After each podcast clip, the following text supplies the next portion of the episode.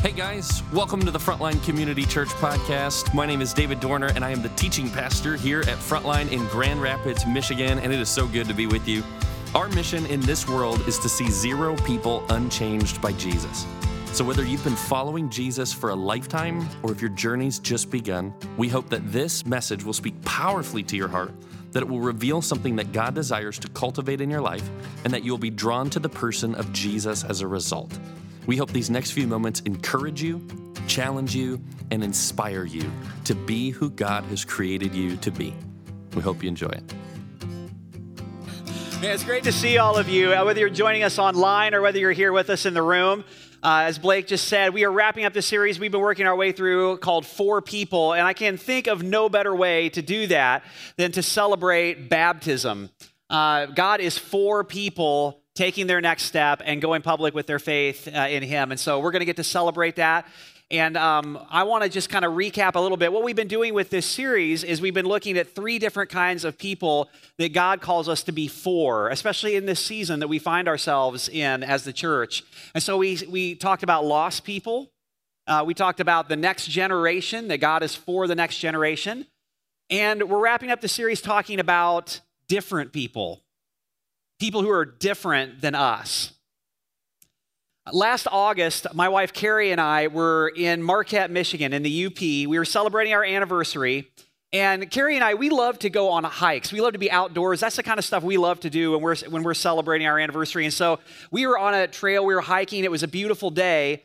And we decided to take a detour off of the hiking trail we were on because we spotted something. It was like a beautiful, calm day on Lake Superior. And there was this like series of big rocks, boulders that led all the way out into the water to appear with a lighthouse on it. You've seen this before, right? And there was uh, like a few people that were like basically leapfrogging these rocks going all the way out to this lighthouse. And we said, okay, let, us try this. And so this is actually a picture of Carrie and I. We stopped, and uh, this was us, you know, jumping across these boulders to get out to this lighthouse. And yes, that is a Bob Ross t shirt I have on. That is how I roll on vacation. and so um, we, we went all the way out to the lighthouse. It was great. We turn around and we're on our way back, you know, jumping the rocks on the way back. And as we're going back, there is a couple coming toward us, two young women, and they are on their way out to the lighthouse. So we get to the spot on the rocks where uh, basically we have kind of met each other. And so we kind of stopped and waited for them to take the next jump. And so one of the young women, what, what she did was she jumped, and when she jumped, she hit the rock, twisted her ankle, landed awkwardly, and just like fell right there on the rock. And it was clear she was seriously hurt. It was clear that she was in pain. I mean, it was crazy. You could actually see the ankle like swelling. Um, but uh, Carrie and I were on vacation. I mean, you, you see the t shirt. It was a happy little accident, but we got to move on. And so we just kept, we just kept going on and we just left them there. No! Of course we didn't do that. What kind of a terrible story would that be if that's actually what we did? Why would I tell you that if that's really what we did? That is not what happened. Of course, in that moment, it didn't matter what else was going on. It didn't matter in that moment that they were a gay couple and we were a straight couple. It didn't matter that they were young and we were older. it didn't matter that they were locals, it turned out, and, and we were out of towners. None of those differences between us mattered. What mattered in that moment was helping. And so Carrie, my, my wife, who is a nurse, she jumped in and she looks at her ankle and immediately determines, yeah, it's either broken or very severely sprained. There's no way you're going to be able to put weight on it and like jump these rocks to get back in. And so we exchanged phone numbers and we stayed on the phone with them while we went all the rest of the way back in. We found the rescue people in, in uh, the UP, whatever they're called there, and they went out on a boat actually and they got them off the rocks. They acted like this happens all the time. They got the, uh, uh, this couple off the rocks and they ended up taking her to the hospital and all was good. Isn't it true that most oftentimes a crisis has this way of pushing people together? Who might not normally fit together or hang out together. There's something that happens when there's a crisis, when there's a rescue operation underway, it's like differences disappear, and all that matters is jumping in to help.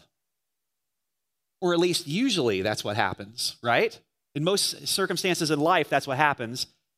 But actually, that's what's been so confusing to me about the last year that we've lived through this COVID pandemic crisis that we've been living in. The, actually, the opposite has happened. We have not come together across political or racial or generational or socioeconomic divides during this time and during this crisis. We have actually dug deeper into our differences. We've huddled farther back into our corners and we've been more isolated. And can I just say, I've noticed it with myself. I, have I've caught myself uh, just sort of, you know, kind of wanting to kind of stay over here and not kind of cross any sort of line to anybody who's different than me. Now, I know there, there's reasons for that. There, there's reasons why this crisis has been like that, and that's another sermon for another time. But we, we've kind of gone through this time where we have gotten more and more divided. And so today we're going to look at a passage in Luke 10 where Jesus has a conversation with a religious person. And he has something to say about this. He has something to say about how God wants to use us as the church to cross dividing lines in our world to be the church and to reach people who are far from him. And so uh, this conversation happens in Luke 10. We're going to listen in a little bit. This is everything to do with how God wants to use us as the church. So this is verse 25. It begins this way On one occasion, an expert in the law stood up to test Jesus. Teacher, he asked, what must I do to inherit eternal life? What is written in the law? He replied. How do you read it? He answered, Love the Lord your God with all your heart and with all your soul and with all your strength and with all your mind, and love your neighbor as yourself. You have answered correctly, Jesus replied. Do this and you will live. But he wanted to justify himself, so he asked Jesus, And who is my neighbor? And so that's the question that Jesus is posed with. The, the question is, Who is my neighbor? So the, the teacher of the law, he quotes what we call the great commandment, which is love God vertically and then love your neighbor as yourself. But for this man, the assumption he has is well, some people are my neighbor, some people are not. And so if someone is my neighbor, I have an obligation by the law to love them. So it's a, it's, this is a question we still ask today. So who is my neighbor? It would be very important for me to know who my neighbor is if I have an obligation to love them. And so, what Jesus is about to do in response is Jesus is about to respond to this question Who is my neighbor? by telling one of his most famous parables. We know it as the parable uh, of the Good Samaritan. And you, you, even if you didn't grow up in church, you probably have heard elements of this story. But Jesus tells this story, one of his most famous parables, and he's, he's answering this question Who is my neighbor? So let's take a look at this. In reply, Jesus said, a man was going down from Jerusalem to Jericho when he fell into the hands of robbers. They stripped him of his clothes, beat him, and went away, leaving him half dead. A priest happened to be going down the same road, and when he saw the man, he passed by on the other side. So too, a Levite, when he came to the place and saw him, passed by on the other side. But a Samaritan, as he traveled, came where the man was and when he saw him, he took pity on him. He went to him and bandaged his wounds, pouring on oil and wine. Then he put the man on his own donkey, took him to an inn, and took care of him. The next day he took out two silver coins and gave them to the innkeeper. Look after him, he said, and when I return, I will reimburse you for any extra expense you may have. Now, let's just pause there for a moment and talk about this parable, this story Jesus tells. Uh, now, we don't realize it in America in our, in our kind of time today, but Jesus is actually referencing a very common situation in his time, in his world. This story centers around this very famous uh, thoroughfare road. There was a 17 mile road that went from Jerusalem to Jericho in Jesus' day. In fact, it still exists today. This is what it looks like today. Um, now, it doesn't look like very much today, but in Jesus' day, this was a very well traveled thoroughfare. There would have been trading caravans that would have used it, military personnel would have used it to get back and forth from Jerusalem to Jericho, and pilgrims, people who were going to Jerusalem for festivals, would have used it. But people almost always traveled in groups, when they traveled this road. And the reason for it was it was very well known to be a dangerous road. You can kind of see it goes through some rough terrain. And you can probably imagine, even just from the picture, there are all these spots where even today there are these caves that exist on the path. Now, robbers would hide out in these caves and they would sort of wait for a person who was going through by themselves. And so it's kind of like the, the inner city late at night. Like you would never walk alone by yourself without any sort of plan. So in Jesus' story, this guy is walking by himself. He gets robbed. And in Jesus' day, there were two ways, two primary ways that you could tell someone's ethnicity. You could tell where they were from, what group they were from. The first one was from their clothing. The second was from their accent. When they would speak, you could tell what ethnicity they were. So in Jesus' story, the man is stripped naked on the side of the road. He has no clothes to identify him and he, he's beaten half dead, so he doesn't speak at any point in the story. So there's, there's no way to identify him. So Jesus is basically telling the story, and it's like a generic human being. We don't know his ethnicity. We don't know his background. We don't know where he's from. We just know a generic human being is beat up, stripped naked, and left there on the side of the road. And then Jesus begins this series of people that are passing by. He says, first of all, a priest passed by and then a Levite. Now, priests and Levites would have worked in the temple in Jerusalem. They, they, their entire lives revolved around the temple, revolved around the sacrificial system. And there were two items that priests and Levites used every single day in their work. Those two items are oil and wine. So, if you remember what we just read, when Jesus has the Samaritan, it's oil and wine that are being poured on to bandage his wounds and, and to heal him. These are items that the priest and the Levite, it's, it's like they would have had those easy access. They would have had, uh, you know, an easy way to get those things and to do something. So this is not a situation of they couldn't help. It's a situation where they pass by and they decide not to help. And then the real tension of the story comes in. A Samaritan walks by. Now, even if you are not familiar with this story, you probably are picking up Jews and Samaritans didn't like each other. And, and we kind of know that. In the church, we know that from all kinds of different passages. Jews and Samaritans really did not like each other, but most people don't know why. They have no idea why Jews and Samaritans didn't get along. so let me explain for a minute. The reason Jews and Samaritans did not get along is because they had a very complicated national and racial history. Centuries before this, Israel, the land of Israel, had been divided into a northern kingdom and a southern kingdom. Now, I know it's hard for you to imagine living in a country that at one time was divided into a north and then a south.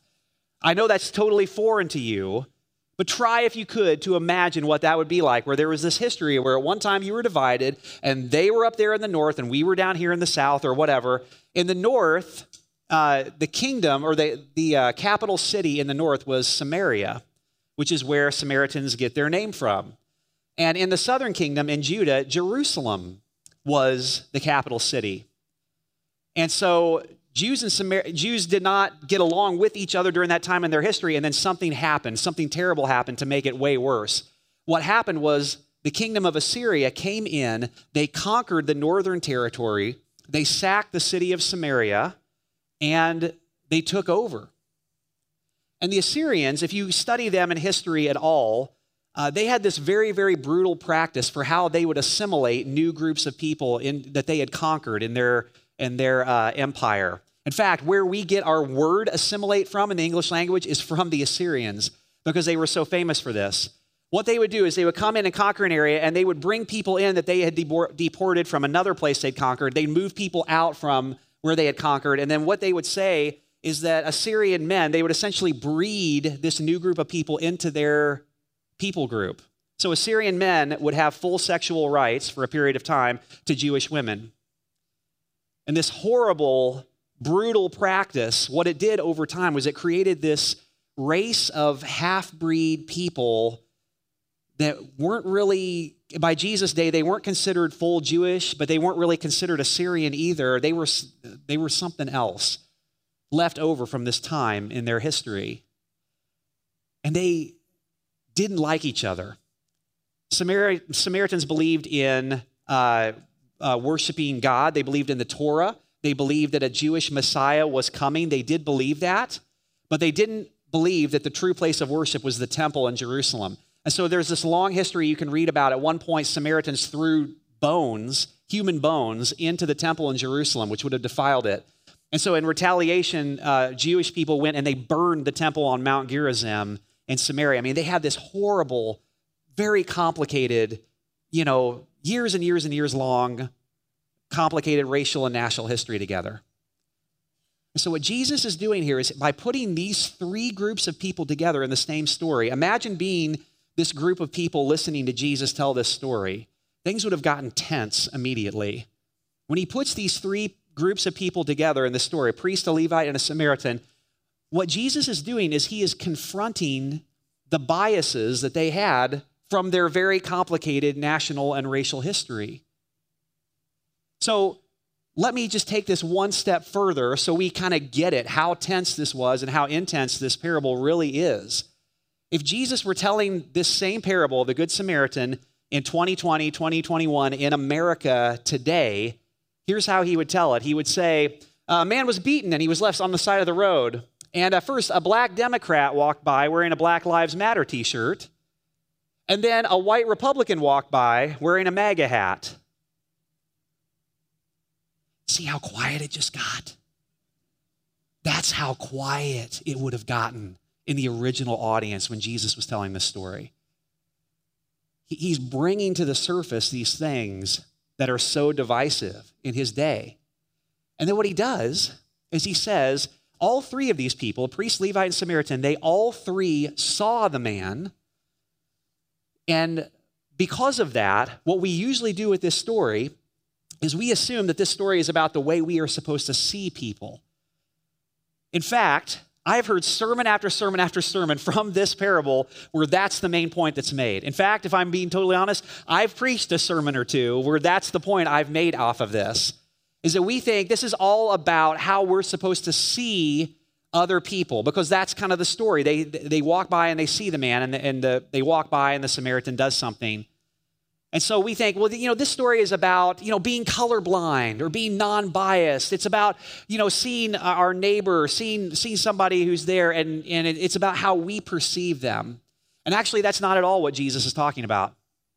That's actually not the point at all. I'm embarrassed to say it's taken me years of studying this passage. It's just until recently I realized what his main point actually is. That's embarrassing to admit if you're a pastor.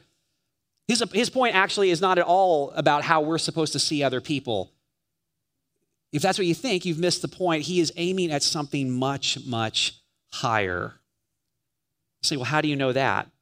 It has to do with what Jesus says next. It's how he wraps up the story. Remember, he's telling this parable, he's telling this story to answer the question who is my neighbor? That's the question. Take a look at how he in, wraps up the parable. This is Jesus speaking. He says, Which of these three do you think was a neighbor to the man who fell into the hands of robbers? The expert in the law replied, The one who had mercy on him. Jesus told him, Go and do likewise. Now remember, the question Jesus has asked is Who is my neighbor? How can I tell who my neighbor is? Because the assumption is some people are, some people aren't. So it's important for me to be able to tell who's on my side, who's my neighbor. And Jesus, at the end, he doesn't ask, uh, you know, was the man who was beaten on the side of the road, was he a neighbor of the Samaritan or the priest or the Levite? That's not the question Jesus asks at the end. The question he asks was, who was a neighbor to the man who was beaten and left on the side of the road? That's the question he's inviting us to ask. Who was a neighbor to the man? And so we assume this is all about how we're supposed to see other people. Go ahead to the next one if you would. This story is actually all the, about all the ways we're supposed to see ourselves. This has nothing to do with how we see other people. This parable is, is all about getting to the root of how do we actually see and perceive ourselves. The issue in the story is not how the Samaritan sees the man on the side of the road. The issue in the story is how the Samaritan sees himself. Because we can talk about them, those people over there, and we can say things like, you know, I love them. I have nothing against them. you know, I'm not a I'm not a homophobe or a racist or any of these words that get thrown around, you know, all the time today. I'm not any of those things. I love them, but you can love them and you can care about them. You can see them as your neighbor and you can still ignore them. You can still pass them by on the side of the road. If, if the only thing that changes in your life is how you see them, but it, it, you never change the way you see yourself, everything remains the same. Nothing changes. You can love them. You can call them your neighbor. You can call them your brother or your sister or whatever, those people who are different than you, and you can walk right on by and ignore them and never step in to do anything differently. So nothing changes in our lives until we begin to actually see ourselves as being called to be neighbors. Jesus wants to change the perception that we have of ourselves. That's what he's after in this story. Um, my son, Andrew, just graduated from high school this past week, which was uh, an awesome thing. By the way, uh, congratulations to those of you who are graduates. Congratulations to those of you who are parents of graduates. You survived, you made it. That's how that really works, we know. Um, and this has just been an incredible week, just an incredible full week celebrating Andrew, getting to be a part of, of this graduation. But like, you know, like you do on a week like this, I've been kind of, uh, it's been like an emotional week. I, I've been reflecting and remembering lots of different moments with Andrew growing up. And, and there was one moment I, have kind of reminisced about or reflected on. It happened several years ago. Andrew was probably seven or eight years old, and it was in the middle of winter. We had a snow day. It's like a foot of snow comes down, you know, over the night, and so the kids are off of school. I'm actually home on my computer at home trying to get some work done because I'm, I'm not going in either. I'm there at home with my kids, and so Andrew gets excited. He gets all his snow gear on, you know, all the snow pants and everything, and he's going to go out and play in the snow. So he goes out there, and he's out there for a long time like a couple hours, and I'm sitting there in my computer, and all of a sudden he, I hear the door open, and Andrew comes in. He's tracking snow everywhere, and he says, "Dad, you got to come to the window and see this. I made an autistic snowman." And I'm, I'm like, "You made what? I made an autistic snowman. Come on!" Like he's proud of himself, and he wants me to be proud of him too. And so I'm, I'm sitting there, kind of unsure how exactly do you respond to this? So he, he's like standing there tracking snow, and so I'm like, okay, okay. I get up from my computer, I go over to the window with him. And at our house at that time, the front window looked right out onto the yard. And sure enough, he had built an autistic snowman. Uh, there was a snowman there, and he had made the eyes like on the top of the head looking up. And they'd made these, the stick arms were kind of sticking out at different directions. And uh, Andrew has a younger brother with autism. And so it looked very much like the stuff his brother was doing at that time. Uh, when Aaron would get overwhelmed, he'd look up and he'd flap his arms and stuff like this. And so, sure enough, this is an autistic snowman. And, and, and now we're just standing there and it's quiet and he's waiting for me to say something. He's very proud of this. And I'm like, what do you, what is the correct you know, response here as a father? I'm really not sure what the right thing for me to say is until I noticed the second snowman. He'd actually made two snowmen. And he made a second one standing right next to the autistic snowman. And so, trying to just sort of divert the attention to something else, I said, uh, Tell me about that other snowman. And his response was, He said, Oh, that's me. And I looked again. He had made himself, and, and one of the stick arms was like this around the other snowman.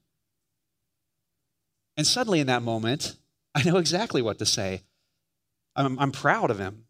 I'm incredibly proud. Because that second snowman spoke volumes to me about the perspective shift that was happening inside of Andrew at that time. He wasn't just seeing his brother differently, he was beginning to see himself differently. Something my wife and I have said to our boys. We love all of our boys. It's something we, we have kind of instilled. It's been like a cultural value of our family, is we, we have said, you don't have a brother with special needs. You are a brother to someone with special needs. Those are two very, very different things. One of them just speaks to a fact about you. I have a brother with special needs. Yeah, you do. That's a fact about you. That's a fact about your life. The other one speaks to identity, it speaks to who you are. You are a brother with special needs. What does that mean? That means when you see your brother struggling, when you see him being overlooked or mistreated, in fact, if you out in life, in what you do with your life, if you see someone with special needs struggling, being overlooked, being forgotten, in that moment, you do not have a brother with special needs. You are a brother with special needs. Stand up, speak out, be involved. You see the difference? One of those things changes the way that you live your life because it speaks to who you are, it speaks to your identity. You are a brother. That's what you are. This is what Jesus is after in this story.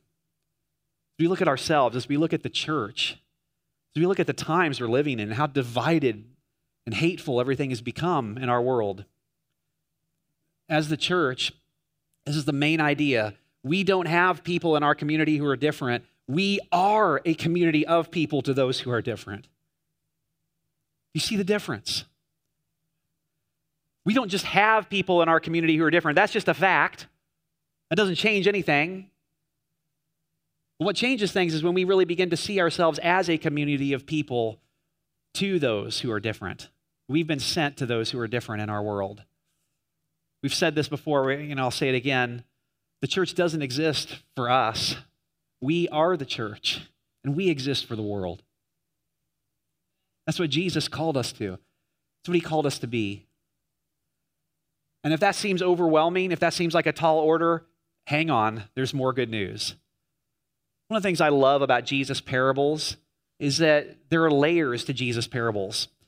In other words, they work on multiple levels, they just have layer after layer of truth.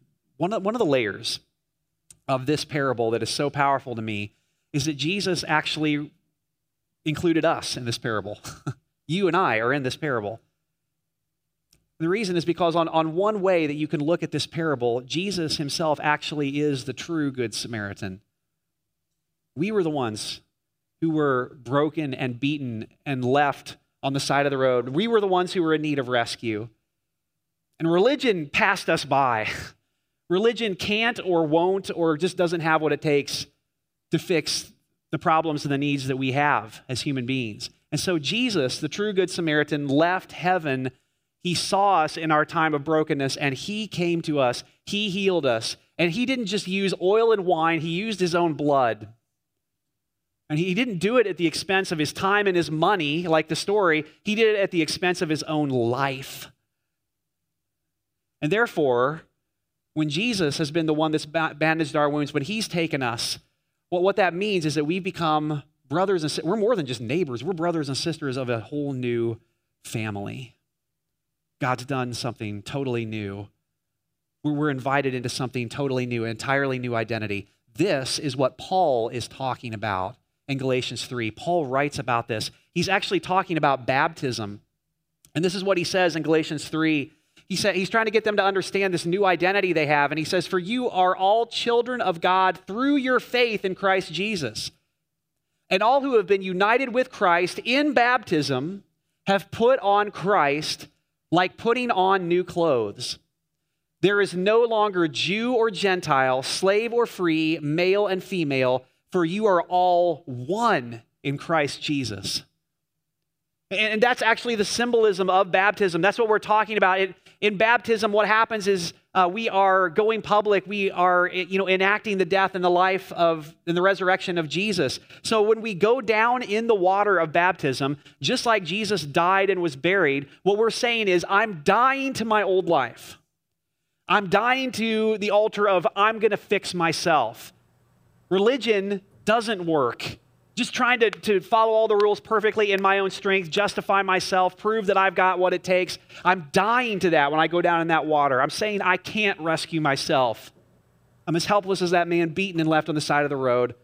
When we come up out of the water, just like Jesus was raised to a new life, what Paul is saying in that verse is he's saying, when we come out of the water of baptism, we are putting on Christ like we're putting on new clothes. What, he's, what he means here is we're putting on our new, our true identity in Christ. When we begin to live out of our true identity, who we really are in Christ, that's when everything changes. We put on Christ, our true identity, And that true identity is not about your race, it's not about your gender, it's not about your sexuality, it's not about your generation, your socioeconomic background, da da da da da da da da. It's the only identity that will not let you down. It's who you truly are for all of eternity. You're redeemed and you're bought back and you're adopted into the family of God by the grace and the mercy of Jesus Christ. That's the message. That's the hope that we have, and that's what baptism signifies. So this morning, we're going to move into a time where we celebrate baptism. And so uh, here's, what I, here's what I'd love for us to do. If you uh, have already let us know that you're wanting to get baptized, in a moment I'm going to have us stand and pray, and then we're going to sing a song. And as we're singing that song, I would love for you to come over here to this side of the room and join us right over here by the Jesus banner. It's Jesus banner that we've uh, we've had people write their names on as they've surrendered their life to Jesus. They're you know written into the story, into this, the new family of God. Will you come and join us as we sing this song? And then um, as soon as we're done singing, we'll we'll baptize you. But I want to talk to maybe some of you in this room who you weren't planning to get baptized today. And maybe you've watched baptism service after baptism service and you've thought to yourself, well, maybe someday I'll, I'll have my life together enough. I'll be ready. And You've got your list. You know, when I deal with this, when I get this problem fixed, when I'm no longer struggling with this, you check off all those things off your list, then I'll be good enough. I'll be ready to go get baptized. You missed the whole point. We need to be rescued. We need Jesus to come and do it. And we don't get our true identity. Nothing really changes in our lives until we allow Him to do his salvation work in our lives until we allow him to give us our true identity through his death and through his resurrection and by trusting in him as our Lord and Savior. So I want to encourage you make a bold move. Declare him as Lord of your life and come get baptized. Blake said it already. We've got towels, we've got t-shirts. Don't let, you know, some water be the thing that that scares you away from taking this step. So, would you do this? Would you stand with me in the room? I'm going to pray, and then uh, you come and join us over here. Lord Jesus, we just recognize that it's your power that transforms a life. It's your power that sets the captives free. It's your power that breaks chains and overcomes dividing walls in our world. We don't have it within ourselves. Man, this last year has proved that. We can't overcome that stuff ourselves. We don't have what it takes. Humanity just finds new and better ways to hurt each other. We need you, Jesus. We need you uh, to meet us on the side of the road where we are, to rescue us, and we need you to give us our true identity in you. Adopted into the family of God, restored, redeemed, reconciled. That's what we want. And so, God, today we just declare our faith in you. We declare that you are Lord of our lives. We just declare that you are who you said you are and that you are powerful enough to do what you said you could do in our lives. So, do it now, Jesus. As we celebrate you, as we celebrate those who are taking this step, would you do it? We love you. It's in Jesus' name. Everybody said, Amen. All right, let's sing. If you're ready to get baptized, come and join us over here.